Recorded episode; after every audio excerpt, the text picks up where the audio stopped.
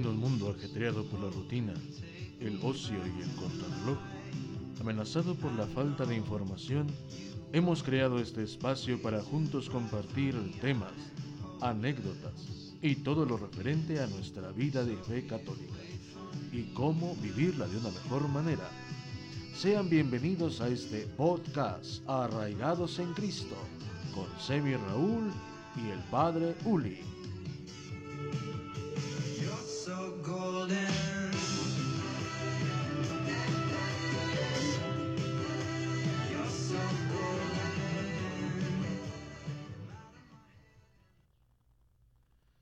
¿Qué tal? ¿Cómo están? Buenas tardes, tengan todos ustedes. Sean bienvenidos a este podcast Arraigados en Cristo. Yo soy el Padre Ulises y estamos aquí con el Semi Raúl, Semi Rul. ¿Cómo andas, Rul? Bien, Padre, gracias a Dios. ¿Cómo está usted? Pues aquí encerrados en la pandemia, ¿tú crees? Aquí seguimos encerraditos. Muy bien. Muy bien, Rul. Pues bueno, pues como se han dado cuenta, vamos a iniciar este nuevo podcast en el que vamos a estar eh, pues platicando, eh, charlando, comentando varios temas, varias anécdotas que hemos estado viviendo durante este tiempo de pandemia y obviamente en tiempos anteriores también.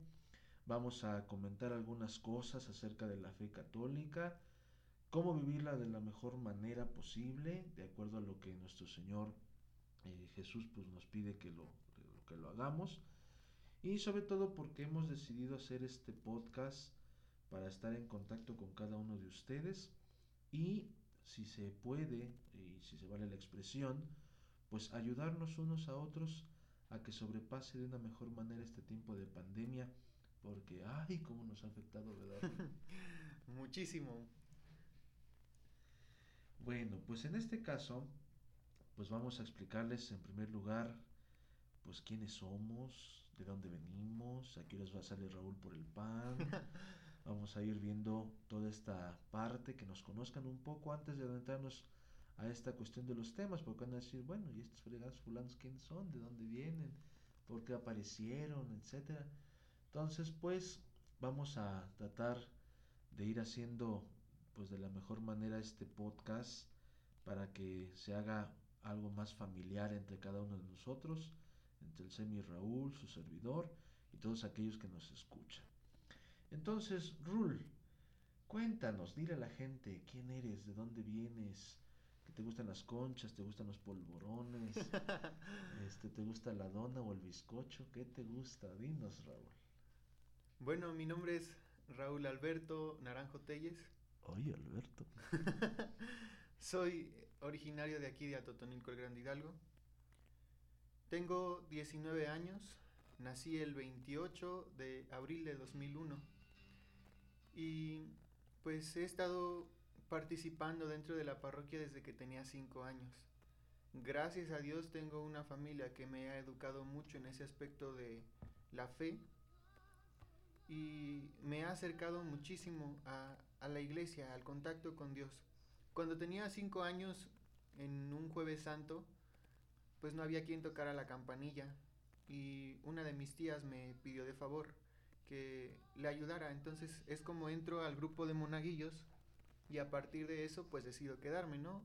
Era yo el, el niño más pequeño que tocaba la campanita, pasaba el agua, que se quemaba con el incensario, se le caía la cera en la cabeza. O sea que te quemaste muchas veces. Muchísimas veces y mis roquetes ni se digan. Entonces, eh, pues es así como voy creciendo dentro de todo este ámbito desde los cinco años. Posteriormente, pues me quedo en Monaguillos y empieza a estructurarse un poquito más la parroquia. Es como se crea el grupo y pues sigo avanzando.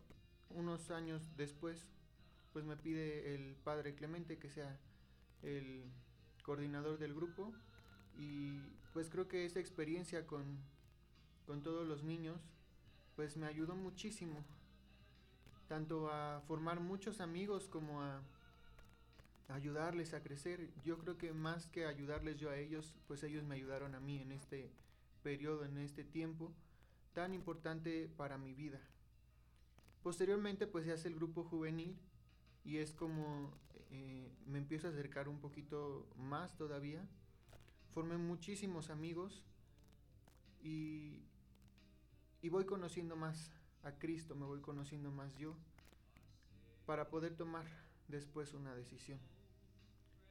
En una peregrinación que hago, pues tengo enfrente de mí a la imagen de la Virgen María y el padre Clemente me dice que posiblemente yo iba a ser sacerdote. Y pues me sacó mucho de onda porque no estaba dentro de mis planes. Y solamente dije, hágase, hágase así como tú dijiste, María, hágase. Pues aquí estoy para cumplir la voluntad de tu Hijo, sea cual sea mi vocación, y así avanzar. Pues ya dentro de la prepa te van preguntando qué es lo que quieres estudiar, te van ofreciendo eh, las carreras, universidades. Y pues yo no tenía como claro bien qué era lo que quería, ¿no? Sentía como ese vacío, eh, como esa necesidad de algo mucho más allá. Entonces, pues bueno, ya eh, escojo una universidad y hago mi examen. Y pues quedo, ¿no? Pero pues yo sentía todavía esa necesidad de, algo más. Buscaba esa felicidad y pues yo creía que no la encontraría en ese lugar. ¿Y en qué universidad hiciste examen? En la UPMH, We Are Lions. Muy buena, por cierto. Publicidad, así que queremos regalías, gracias. Vayan a Tolcayuca, chicos. y pues bueno, eh, sentía yo que, nada me llenaba del todo. Llegan las vacaciones de verano y un amigo, hermano, me, me empezó a decir que fuera al preseminario. Y pues ya después le hizo segunda el padre Ulises y me estuvieron diciendo, hasta que yo creo que me hartaron tanto que pues me decidí un día antes de que empezara el preseminario. Ay, perdón. no, no, no. Muchas gracias. Eh, decido ir al preseminario y pues cuando les digo a mis papás, mi papá no, sabía ni qué era el preseminario, ¿no? Y, y, no estaba como que muy convencido. Pero bueno, me vinieron a dejar aquí a la parroquia y ya nada más cuando me llevaba la combi, volteé a ver a mis papás. Nunca voy a olvidar la cara de mi papá en esos momentos así como de chale. Me voy al preseminario y pues yo creo que es una de las semanas más difíciles de la vida porque pues no sabes ni qué onda, ¿no? Dicen que Dios te llama, pero pues tú ni siquiera sabes cómo es que te ha llamado. Y pues en las entrevistas que, que me hacían, pues yo decía que no quería entrar al seminario. Pero bueno, Dios sabe el por qué. Todavía más difícil la que tenía para decidir si entraba o no, porque el mismo día que entraba al seminario, entraba a la universidad.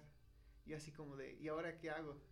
Entonces pues ahí sí, pues hablé con, con el padre, hablé con mis papás, y pues es como tomo una decisión de entrar al seminario y haciéndole propaganda a aquella ocasión, pues tomar la valentía de arriesgarme por él y con él.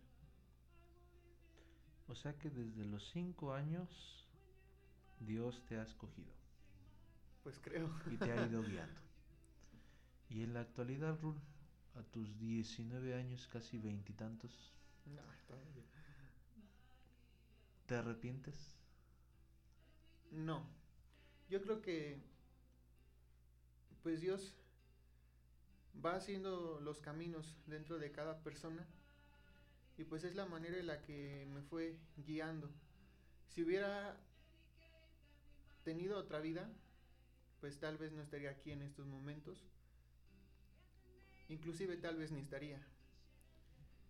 El que haya faltado un niño ese día para tocar la campana creo que fue pues muy providencial porque a partir de ese momento nunca me aparté de la iglesia. Fue una diosidencia. Yo creo que sí. Ay, pues bendito Dios que ese niño, no hizo- ese niño no llegó. Se le durmió el gallo, yo creo. Es que aquí en Atotonilco casi no pasa, ¿no? no, no, Pero, no. eh, Son repuntuales. sobre todo. Muy bien, Raúl. Usted, padre, platíquenos acerca de su vocación, cómo es que llega a esta parroquia de Totonilco. Bueno, fue un gusto estar haber estado con ustedes. Este, Nos vemos en la próxima. nos vemos en la próxima. Espero que les haya gustado. Híjole, pues tienen tiempo. Em, voy a tratar de resumirlo lo mejor, lo mejor posible. Pues resulta que mi familia viene de una mezcla muy chistosa. Porque por el lado de mi papá se cuenta la historia de que vienen de este lado de la Huasteca hidalguense, lo que conocemos esta parte de Mestitlán. Pero los bisabuelos que llegaron de Mestitlán, pues tenían años, así años, años de que ya no habían regresado otra vez a sus tierras. Se fueron a Pachuca a trabajar, allá se casaron, allá se- bueno, se conocieron, se casaron, hicieron su familia, su vida y hasta su muerte, pues se quedaron todo el tiempo en Pachuca. Em, del lado de mi mamá es más curioso porque, de acuerdo a lo que me contaba mi abuela, decía que su papá era alemán, él se llamaba Lawrence Müller. Y cuando estaban en la Segunda Guerra Mundial, estamos hablando de los años 40 más o menos, es cuando empiezan a salir algunos alemanes de Alemania, valga la redundancia, y este, y entonces pues en una de esos de esas salidas que tienen, pues mi abuelo se, mi bisabuelo se viene hacia América Latina y llega a México. Los alemanes pues buscaban a todos aquellos que llamaban desertores y pues empiezan a buscar a mi abuelo, a mi bisabuelo, pero mi bisabuelo bien inteligente, pues al conocer a mi bisabuela, pues mi bisabuela era bien mexicana, chaparrita, morenita y pues De trenza. de trenza, exactamente. Entonces, eh, pues mi bisabuelo, pues para que no pudieran hacer nada con mi bisabuela ni tampoco con él, lo que él hizo fue hacer un cambio en México, eh, darse la nacionalidad mexicana y cambiarse los apellidos con mi bisabuela. Y entonces mi abuelo, mi bisabuelo, se cambia el apellido de mi bisabuela, que es de, de la Torre, y mi bisabuela se queda con su apellido de mi bisabuelo, pero le modifican para que entonces no sea Müller, sino sea Mueller. Entonces, pues cuando vienen a buscarlo, pues dicen, buscamos a, a alguien que se apellida Mueller, Müller. Y pues cuando sale mi bisabuela, pues dicen, no, esta no es. esta no es alemana. Este, y pues a dónde. partir, no, pues ni de dónde. Y entonces, pues a partir de ahí, pues mi bisabuelo ya radicó aquí en, en México. Se vinieron a vivir a, a Pachuca porque mi bisabuela originalmente era de Pachuca. Se fue a vivir a México a trabajar y pues allá conoció a mi bisabuelo y pues ya después hicieron su vida. Mi bisabuelo fue minero, aunque era alemán, fue minero aquí en el Real. Él estuvo trabajando muchos años aquí e incluso este tengo yo un regalo de él que a partir de ahí podemos decir que como que surgen muchas de estas cosas. Porque, ¿Por qué les cuento esto? Porque lo que les voy a decir es lo que a mí siempre me ha llamado la atención. Dice mi bisabuela, perdón, mi abuela, que su papá, es decir, mi bisabuelo, cuando estaba de minero, él le dejó a mi abuelita un Cristo que él hizo en bronce. Y esa, esa imagen que tengo yo, la tengo yo porque mi bisabuelo antes de morir, eh, mi bisabuelo murió a los 95 años de edad. Y antes de morir a mi abuela le dijo, eh, todavía mis papás todavía no se casaban ni nada, pero la, la condición con que se la dejó ese Cristo fue la siguiente. Este Cristo es para mi primer bisnieto y se lo vas a dar a mi primer bisnieto. Y resulta que el primer bisnieto, pues es tu servilleta. Y la cuestión es de que a mí siempre me ha llamado la atención porque no es un Cristo común. Sino que es un Cristo, está enmarcado en esta parte del bronce, pero es un Cristo que está recostado en la cruz, pero en esa parte como diciendo el decir, pues tengo que hacer esto. Después si quieres lo enseño. Pero eh, fue curioso porque parecería como que mi bisabuelo ya sabía que iba a suceder. Y digo curioso porque él decía, tú entregas al primer bisnieto. Y pues resulta que el primer bisnieto que tuvo se hizo sacerdote. Ahora, ¿cómo surge la vocación? Mi papá, él eh, primeramente fue militar. Actualmente pues ya es este, maestro del CENTE jubilado, pero muchos años fue eh, soldado en, en, el ejército mexicano. Él estuvo en Zapopan, Jalisco.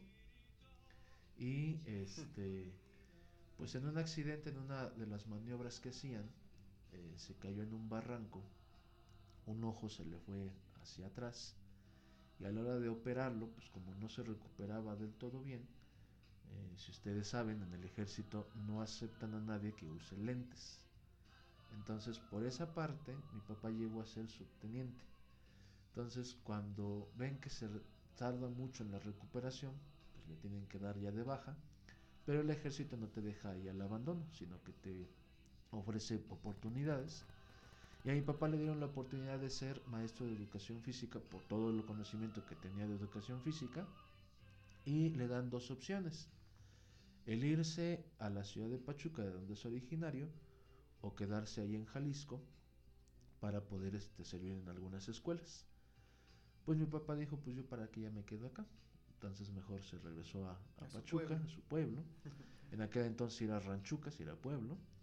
Este, se regresa y resulta que le toca hacer pues, los pininos, obviamente los primeros pininos antes de llegar a la escuela donde tenía que llegar a Pachuca. Y su primera escuela fue en Molango, acá hacia, las, hacia el norte de, de la Huasteca Hidalguense, a la sierra. Después de ahí lo mandaron a Tizayuca y termina ya en la General 5 en Pachuca. Ahí conoce a mi mamá, empieza la historia de amor y se casan y pues resulta que al año de que se casaron nazco yo. Eh, esto digamos es chistoso porque cuando yo he estado hilando todos los acontecimientos de mi vida, pues hay muchas cosas que, que ir viendo. Primer aspecto, el Cristo que deja a mi bisabuelo su primer bisnieto. El día que nazco, yo después me enteré por las apariciones que tiene la Virgen en Medjugorje. Yo nazco el 5 de agosto, el día de Nuestra Señora de las Nieves, que es una de las primeras apariciones registradas en la iglesia en Roma. Y resulta que en las apariciones de Medjugorje dice la Virgen que ya nació el 5 de agosto. Entonces, María me acompañó desde mi nacimiento. Según tercera cuestión, mi papá por ser militar, él era anticlericalista. Hijo. mi papá es, era antife y ante todo lo que tenga que ver con Dios y la iglesia, pues ni se contaba. Por obvia razón, a mí nunca me adoctrinaron ni tampoco me enseñaron nada de la fe. La que me lo iba enseñando era mi abuela por parte de mi mamá. Cuando yo me quedaba, mis papás eran maestros los dos, pues yo me quedaba con mis abuelos, ellos me criaban y cuando empecé a entrar a la escuela, pues terminando la escuela me iba con los abuelos porque me quedaba cerca y hasta en la tarde, pues era cuando veía a mis papás porque llegaban de trabajar, tenían dos turnos. Y pues mientras estaba con mi abuela, pues ella me enseñaba, ella me enseñó a persinarme, a rezar el Padre Nuestro, etc. Ella fue la que me regaló posteriormente después una medallita que desde ahí empieza un poquito la, la devoción que tengo. Tengo una, una, medallita de la Inmaculada Concepción que me regaló mi abuela, bendecida por San Juan 23. Azul. -huh. Y a partir de ahí pues yo empecé a buscar así como su historia de él. Y pues lo empiezo a, a encontrar y me gustó, me gustó mucho su historia. Me gustó todas sus, sus este, anécdotas y todo. Y empieza a surgir en mí algo así como decir, bueno, este señor es muy querido, este señor es muy, muy alabado, etc. Y me empezaba a gustar como su historia. Y pues al ver que en un principio también a Juan 23 su papá no lo quería como sacerdote, pues empiezo a hilar mi vida junto con él. Resulta que yo hice mi primera comunión y mi confirmación hasta el 2007. Tenía yo 17 años. Y pues yo hice mi catecismo escondidas de mi papá. Porque si él se enteraba que yo estaba en la iglesia, Lo colgaba. me colgaba, me medio mataba, o quién sabe si me mandaba a fusilar. Eh, algo curioso en esto es de que, pues como yo no quería que se enterara, ya después ya me confesé, no se preocupe. Pero yo le inventaba que después de la secundaria y después de la prepa, obviamente en lo que iba haciendo mi catecismo, siempre me quedaba yo a las extracurriculares. Y bueno, en cierta forma no le mentía porque sí, sí hacía las extracurriculares, pero no todo el tiempo que yo me iba, ¿no? Porque era una hora de la extra, extracurricular y una hora de catecismo, entonces me quedaba yo dos horas. Y yo les iba diciendo, no, pues es que nos tardamos, es que pues ahora se largó el maestro y ahora nos pidió tal cosa y etcétera.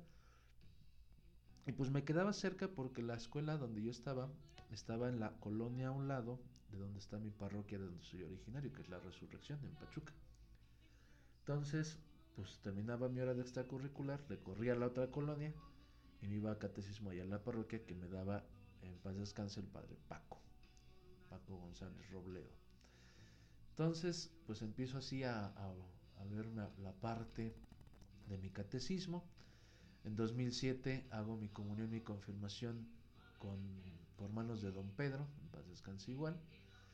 Pero la noche antes de que este, pues empiece a hacer mi, mi comunión, mi confirmación, me acuerdo, lo tengo así muy, muy, muy grabado.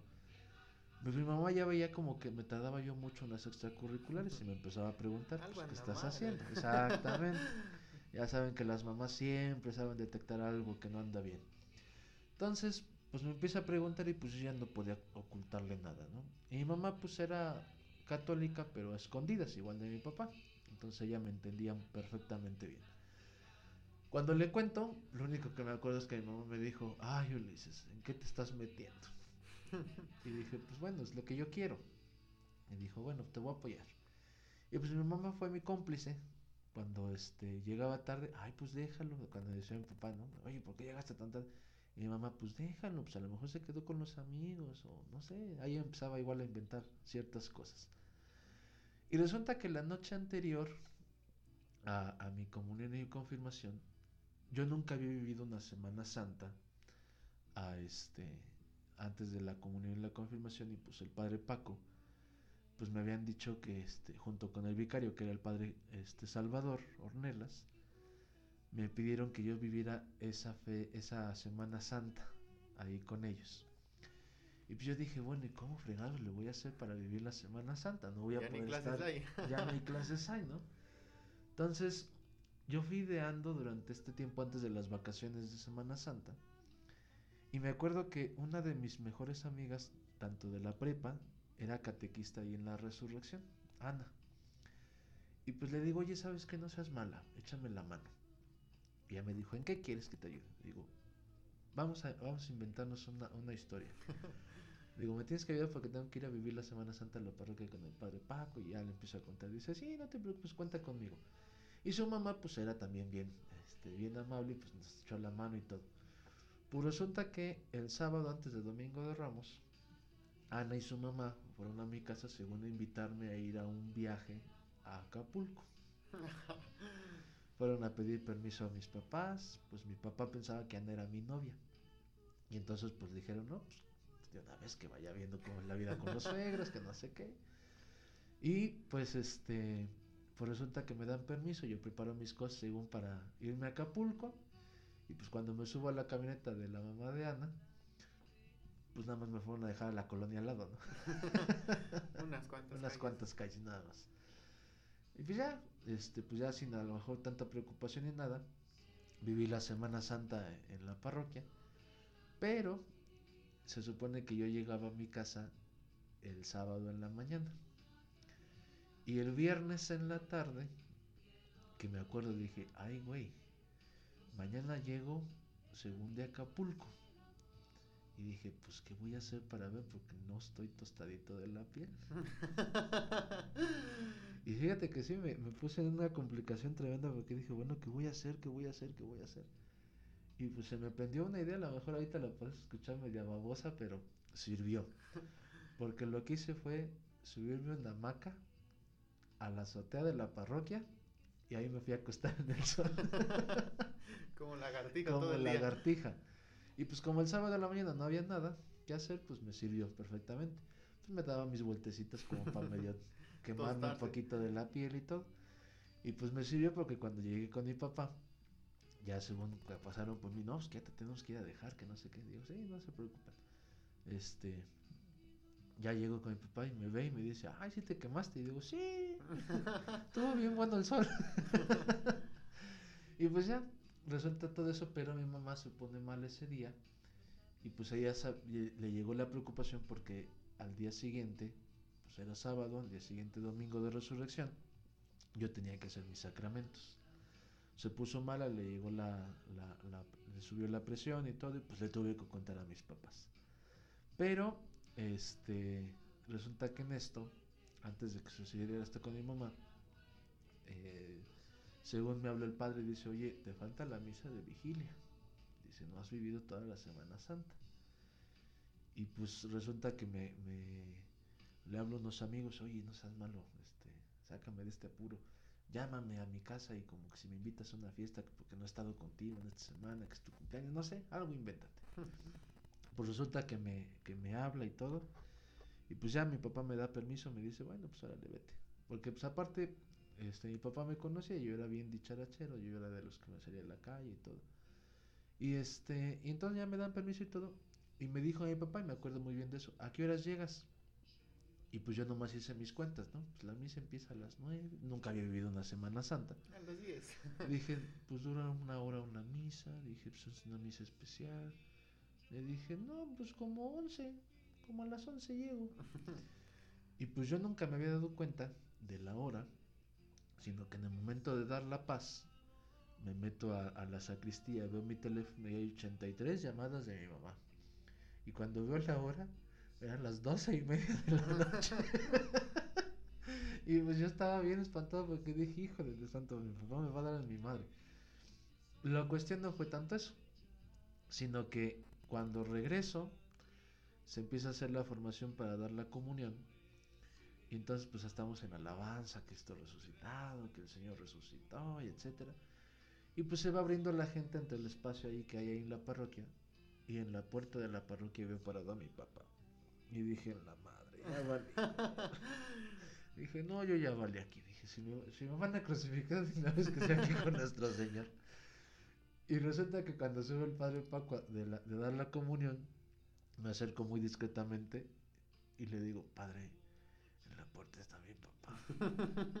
Nomás ve cómo levanta la cabeza el padre Paco con los ojos abiertos y me dice, ¿y qué hacemos? Y digo, ay padre, si usted no sabe, yo menos.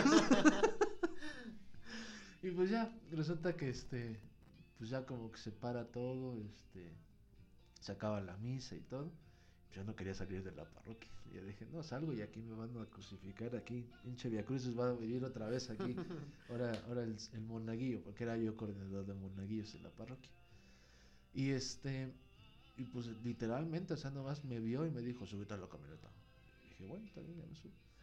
Pues de la colonia Alcedoria, los que conocen ahí Pachuca, de la, la colonia Alcedoria a la colonia del Iste, pues no están muy lejos, son en coche unos 5 o 6 minutos. Pues bueno, esos 5 o 6 minutos se me hicieron eternos todo ese, ese trayecto. Todo silencio, no me dirigía la palabra, no me, no me volteaba a ver mi papá. Y yo como queriendo hacer así como que pues ya dime algo y nada, nada, nada. Y en la familia, pues cuando, cuando hay que hablar algo muy fuerte o, o se va a tratar así un asunto muy extremo, ya sabemos que es reunirnos en la sala y platicar. Y cuando llegamos allá a la casa, casa de ustedes, me dice, siéntate en el sillón. Y dije, ya, vale. Dije, ya, aquí ya se acabó. ¿Y que baja la mamá? no, mi mamá ya estaba ahí en, en, el sillón. Estaba mi hermano que estaba más chiquito.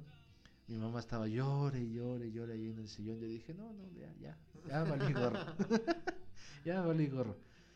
Pues ya cuando se sienta, pues literalmente como otros tres minutos en silencio. No me dirigía la palabra, no me decía nada, nada se me quedaba viendo con una cara así como de perro. y este, y así como que en mi mente Dios, ya dime algo, ya miéntamela aunque sea, pero dime algo. Y me acuerdo que lo único que me dijo es, ¿esto significa que quieres ser sacerdote? Y yo en el momento le dije, no, no, esto no. Le digo, yo nomás quiero hacer mis sacramentos porque no, no, no los tengo. Pues mi abuela me explicó, ya le empecé a contar toda la historia. Pasando esto, pues ya recibí los sacramentos y todo. Mi padrino era el padre Paco, pues hizo compadre de mi papá. Y a partir de ahí, pues empezó así como que a jalar, a jalar, a jalar, a jalar. Le fue ayudando a que se acercara un poquito más a la, a la iglesia. Y pues en el transcurso de estar yendo, pues como era coordinador de monaguillos, pues ahora ya que mi papá sabiendo que ya podía estar en la iglesia, pues ya le pedía yo permiso y ya sabía él que los domingos era de estar en, la, parroquia. Em, en el transcurso de eso te estoy diciendo que fue eh, Pascua de 2007 y pues hasta la próxima Pascua, casi finales de, de abril, pues todo ese año estuve ahí en la parroquia, ayudando los domingos. Y pues yo iba, yo iba como que metiéndome la espinita de, la vida sacerdotal. Hasta que un día, en cuaresma del 2008, estaba, ah, antiguamente se hacía ahí en Pachuca, no sé si todavía lo sigan haciendo, pero antiguamente en Pachuca se hacía la jornada de las confesiones. Entonces iban rolando todas las parroquias y todos los sacerdotes iban un día a cada una de las parroquias a hacer confesiones. Y entonces en esa ocasión que tocó ahí en la Resu, este, pues yo les ayudé a los padres para que pudiera ser un poquito más ágil la movilidad con la gente. Y pues dije, pues voy a aprovechar. Dije, vamos a confesarnos. Y me tocó confesarme con el padre Paco. y pues ya le empiezo a hacer mi confesión y todo. Y yo me acuerdo que la única pregunta que me hizo después de todo lo que le dije Padre Paco solamente se me quedó viendo y me dijo, ¿y eres feliz? Y como pinche balde de agua fría, ¿no? O sea, me dijo todo bien frío y yo nomás me quedé en mi mente, pues no. O sea, no, no, no, no, no soy feliz. Y muchos van a preguntar, bueno, pero pues ¿qué le contó, no? Y pues bueno, para aquellos que no conozcan un poquito de mi vida, pues sepan que yo no quería ser sacerdote y nunca me había pasado por la mente ser sacerdote. Mi sueño siempre había sido ser locutor o actor de doblaje. Yo había hecho ya pruebas incluso en los estudios Churubusco en México. Había enviado audios para que me, me vieran y me pudieran aceptar.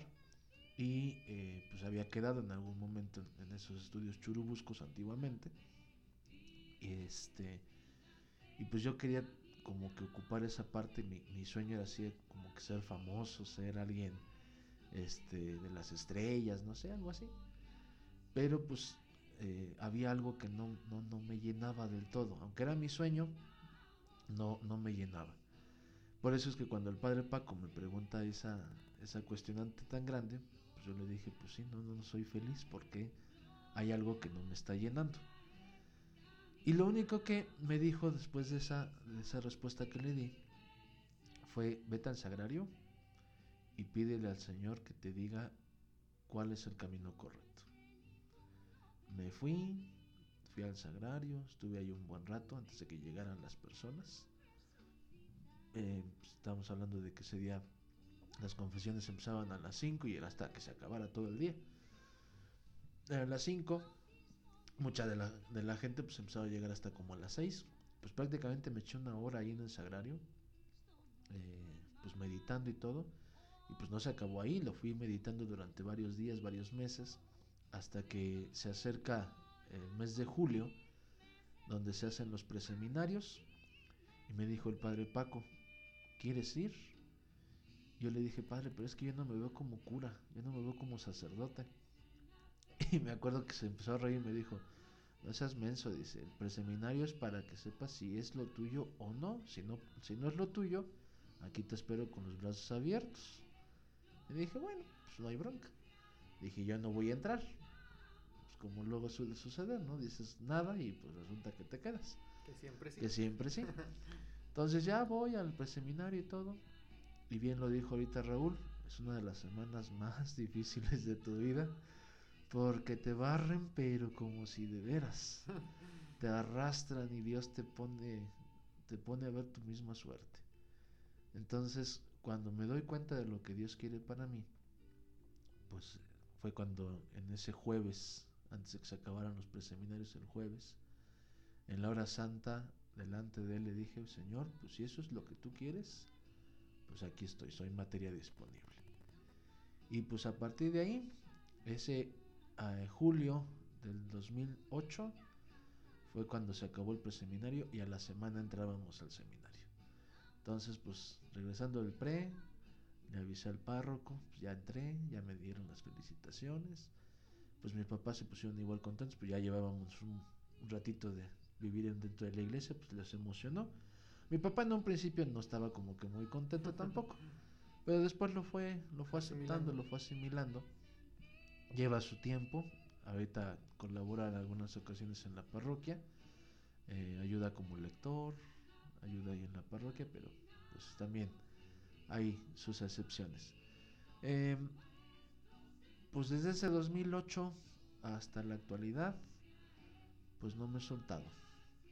Eh, duré nueve años de formación en el seminario porque aparte hice una licenciatura afuera por parte de la Universidad de UBAC de Filosofía. Eh, pues estuve en el seminario y pues llevo ahora ya ya casi cuatro años. El próximo mes hago cuatro años ya de ordenado. Y pues así es mi vida, Rol. ¿Cómo ves? Muy bien, padre. Te dije que me iba a tardar. bueno, y a ver, vamos a hablar un poquito acerca de el nombre del podcast. Ajá. Eh, bueno, para elegirlo, pues nos tardamos como un buen. Sí, En- como dos segundos. no, menos, como tres años. en lo que se proponía y veíamos lo más eh, importante, significativo de lo que queríamos transmitir. Y hemos elegido este título de Arraigados en Cristo. ¿Por qué, padre? Bueno, pues el título viene de un documento que se llama La Revolución de Dios, que salió después de la Jornada Mundial de la Juventud en Colonia con el Papa Benedicto. Y ese era uno de los lemas en uno de los encuentros que tuvo con los jóvenes, arraigados en Cristo. Y eh, este, este lema implica principalmente el cómo tiene que ser la fe de un cristiano, arraigada, es decir, bien cimentada, bien sembrada y que a pesar de las dificultades que era lo que explicaba el Papa Benedicto en aquel entonces, en ese 2006, que fue la jornada en Colonia, eh, él decía, a pesar de las dificultades, tenemos que estar arraigados en Cristo. Y lo hacía referente porque en esa jornada eh, mundial de la juventud, el tema fue ese mensaje que dieron los magos de Oriente cuando iban a Belén. Hemos venido a adorarlo. Entonces el Papa Benedicto decía que los magos habían, pues no lo decía la escritura, pero al decir que venían de Oriente, pues el transcurso no fue nada fácil. Y pues obviamente en ese transcurrir, en ese ir dirigiéndose hacia ese encuentro con Cristo, pues obviamente es lo que lleva a decir que no es nada fácil, lleva sus complicaciones, lleva sus diversas dificultades, sus pruebas, pero arraigados en esa meta que hay que llegar, se logra todo. Por eso es que hemos tomado este título de arraigados en Cristo. Y sobre todo porque también queremos dirigirnos a los jóvenes que nos están escuchando, a todas aquellas eh, personas de fe católica, incluso aquellos que no son tan católicos, pues decirles que arraigarse en Cristo no vale la pena, ¿verdad, Rul? Vale la vida. Exactamente, así merito. Muy bien, pues eh, estaremos compartiendo con ustedes muchos temas interesantes cada semana para profundizar en nuestra fe y pues para combatir esta pandemia que tanto nos ha amolado, no solo física, materialmente, económicamente, sino también espiritual. Y emocional. Muchísimo. Pues bueno, vamos a estar ahí en contacto con ustedes. Esperemos que estos podcasts que vamos a estar realizando, pues les ayuden, les ayuden a ustedes a también pasar el rato con nosotros. Vamos a, como hemos dicho, vamos a contar algunas anécdotas, algunas cosas que nos van a ir sucediendo, que nos van, han ido sucediendo en la vida, eh, algunas cosas. Y para aquellos que se lo están preguntando, sí, en algún momento voy a hacer doblaje, no se preocupen. Así que en, algún, en algunos momentos, algunos podcasts, vamos a estar haciendo algunas este, cuestiones de doblaje, o si no, pues por lo menos imitaciones, que es algo que le sale bien a Raúl. Entonces, ahí vamos a ir bien. Muy bien, pues bueno, vamos a terminar este podcast dándoles la bendición a cada uno de ustedes y los esperamos en el próximo episodio donde veremos un tema que yo creo que les va a servir muchísimo, principalmente para este tiempo de pandemia, ¿verdad Raúl? Sí, sí, sí. Bien, bueno, pues queremos despedirnos no sin antes darles la bendición. El Señor esté con ustedes. Y con tu espíritu. Y la bendición de Dios Todopoderoso, Padre, Hijo y Espíritu Santo, descienda sobre ustedes y permanezca para siempre. Amén. Muy bien, Rul. Un gusto haber estado ahí contigo, Rul. Gracias, Padre, igualmente. Muy bien, y como diría Estamos en contacto. Ojana. Significa familia. Muy bien. Un gusto saludarlos. Nos estamos viendo. Nos vemos. Cuídense. ¿Tienen espejo? Ahí se ven.